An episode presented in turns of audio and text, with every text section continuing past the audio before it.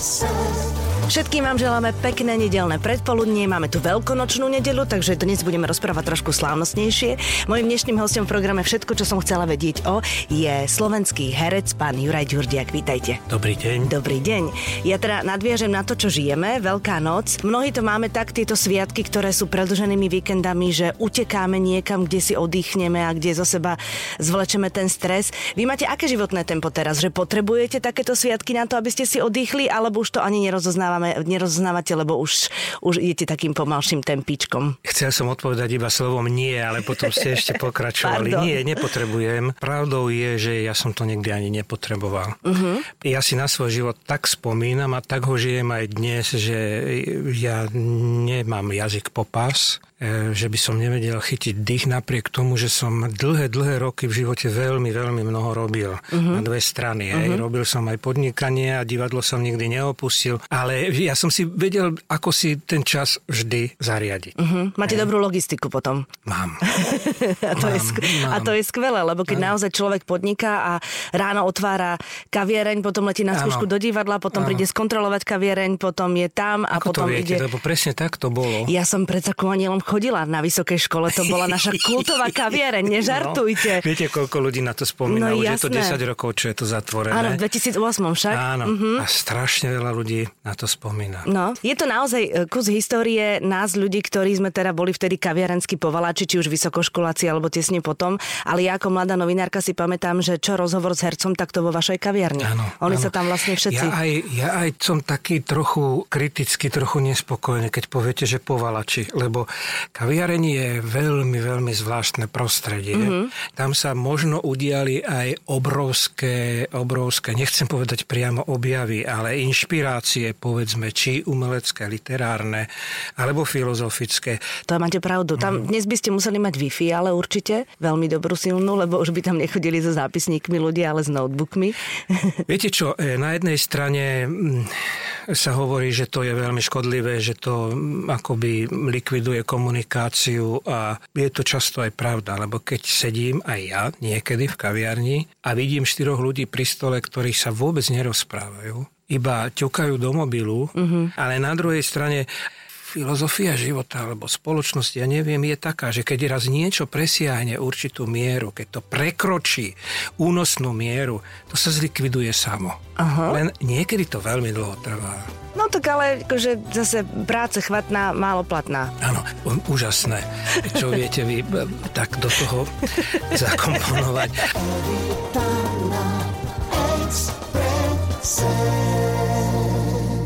Viete čo, takú prízemnú otázku sa vás opýtam, ale slúbila som si v aute, že sa vás ju opýtam, keď, keď sa teda vrátime k tým anielom a k tej kaviarni. Vy ste vtedy normálne vedeli robiť aj dobrú kávu? Že ste sa postavili a, a, a urobili ste ich niekoľko desiatok denne? niekoľko sto denne v tom malom priestore. My sme boli jediná kaviareň v Bratislave, ktorá robila pozoruhodne excelentnú, úžasnú kávu po revolúcii som s mojou sestrou bol v Rakúsku a tam som sa so všelikým zoznámil a tam ma naučil jeden človek jednu, jednu takú poučku, ktorú som, si, ktorú som si overil a osvojil a platí dodnes. A aj to rád poviem, ak je to nutné, že káva robí podnik. Uh-huh je hlúposť robiť, nakupovať lacnú kávu a len takto akoby súkať jedno za druhým bez pozornosti, lebo ako všetko na svete, všetko potrebuje určitú koncentráciu a určitú kvalitu. Stroj, voda, tá príprava a, tak, no a hlavne nešvindlovať. Uh-huh. Hej. Na káve sa strašne veľa zarába. Uh-huh. Veľmi mnoho. Najviac zo všetkých gastronomických komodít je najvyššia marža. Uh-huh. A preto ja som kupoval to najkvalitnejšie, čo v danej chvíli bolo. Hoci mi známi hovorili, že si blázon a to si mohol za desatinu a ja neviem čo, ale tá káva bola taká. Preto sme tam chodili. No, kaviareň je kaviarňou, keď je plno. Uh-huh. A tých anielikov, ktorých ste tam mali, tak tých máte niekde zozbieraných?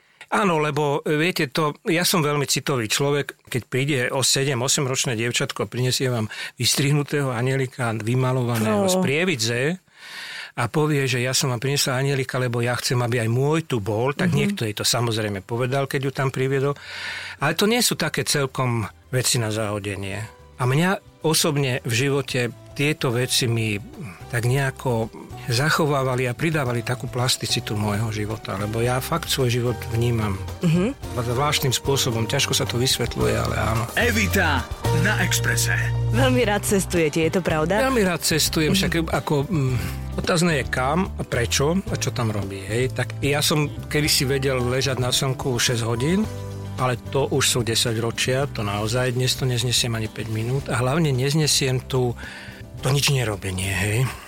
Nič nerobenie ako také môže mať zrejme mnoho tvári, lebo keď si v Paríži sadnem do kaviarne, tak tam viem nič nerobiť aj pol dňa. Hej. Mm-hmm. Len sa dívam, absorbujem, nasávam to, že kde som, ako ho vidím a na čo si spomínam. Ja mám veľké životné kredo, slovo a všetko, čo znamená, sú súvislosti. Uh-huh. Neláka ma Amerika zvláštnym spôsobom, nikdy ma to neoslovilo. Drvivá väčšina hovorí, že je to očarujúce, že je to fan, famózne, že to je fantastické, ale asi to treba zažiť. Mm-hmm. Zaujíma ma Japonsko, no a vždy ma zaujímal Tibet.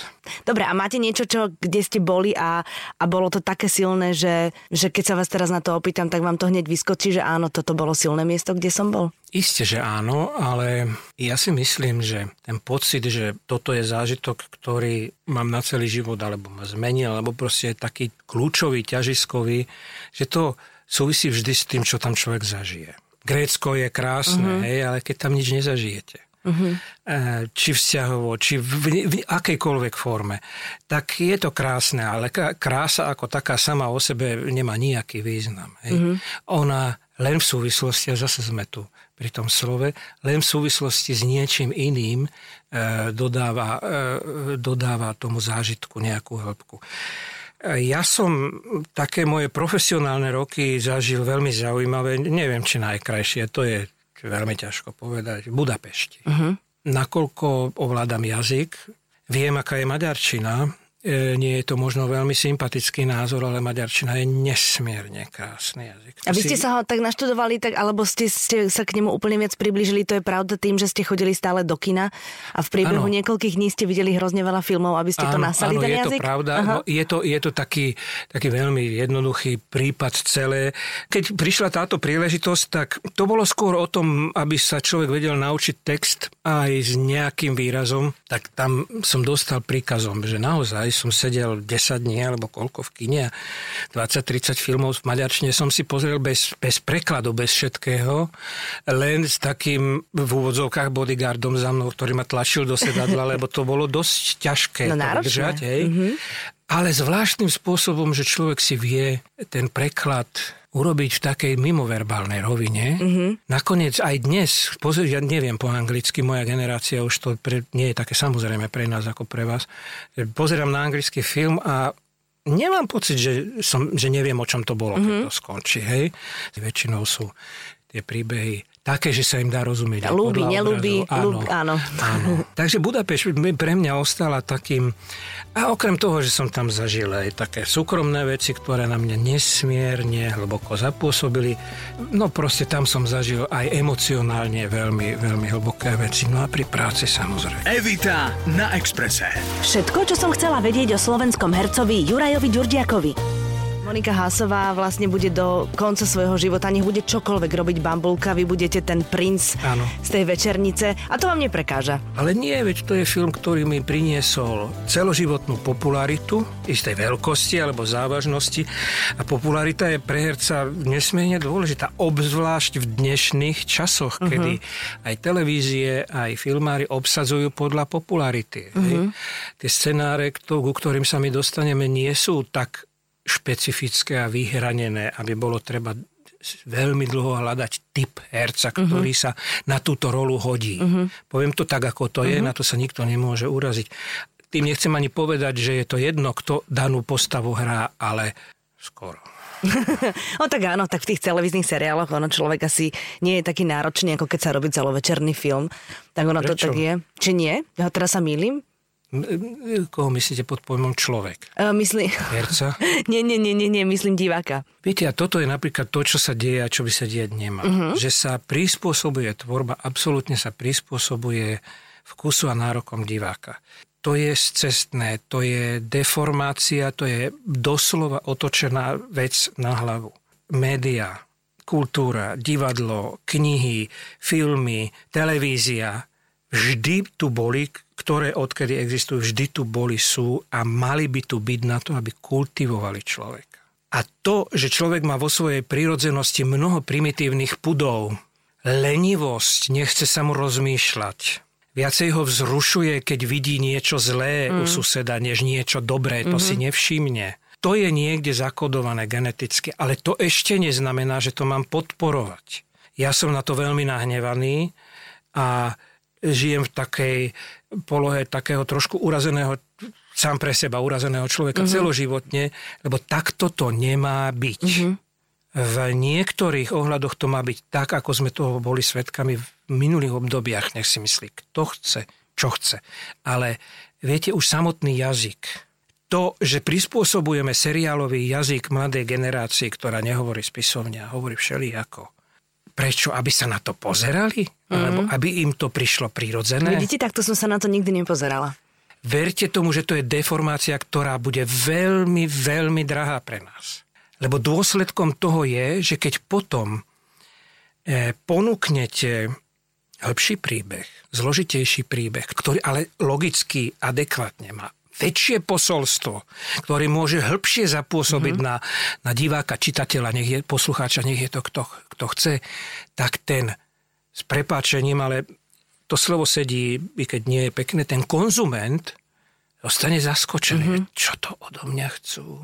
Akí králi? Čo to je? Mm-hmm. Veď ja už ani nerozumiem, že o čom hovoria. Mm-hmm a tým pádom, keď sa tak strašne e, rozdrobí tá pozornosť na to, že ježiš, jak to hrajú a, a, a o čom to hovoria a čo to je, to, tak vlastne už neostáva priestor na ten syntetický vnem, že čo tým chcel ten autor povedať. Rozumiem. A ja dodnes, ja som, ja som vášnivý, chorobný, ja som chorý na čítanie, hej. A nech čítam ale čokoľvek mne sa za mnoho posledných rokov nepodarilo nájsť knižku, ktorá by bola napísaná len tak. Uh-huh.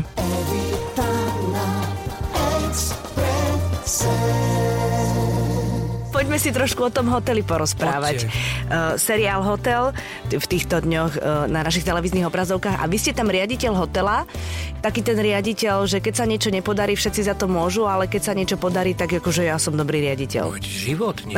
Veď, tak, veď áno, ja to neodsudzujem. Ja som tiež bol riaditeľ divadla, ja viem, že ste boli. veľmi dobre sa mi to hralo, pretože akože vzťahovať neúspechy na druhých, v tom som mal prax. No ja nie, si myslím, naozaj. že všetci máme. Všetci áno, máme ale, tú tendenciu. Ale, dá sa to aj bez toho. Mm-hmm. To aj bez.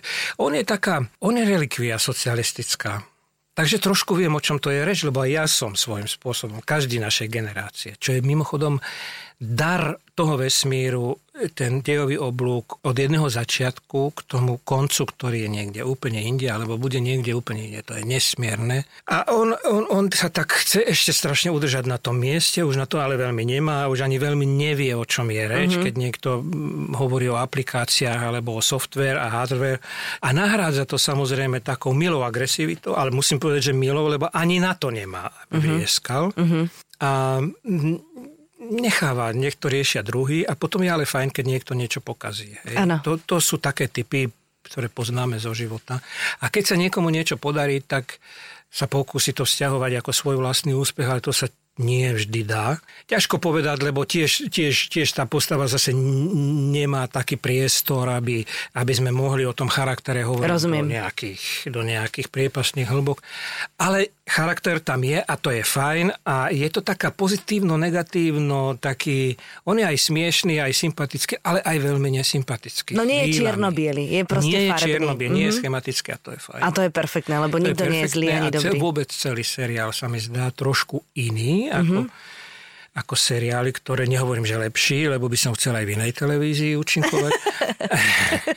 Ale tým, že je robený skutočne filmovou technikou a filmovým pohľadom, režisérským aj kameramanským, má inú atmosféru. Mm-hmm. Iný vizuál má, ako sme zvyknutí. A čo je na ňom zaujímavé a ja vkladám veľkú nádej práve do tohto faktu, že e, každý príbeh je uzavretý príbeh.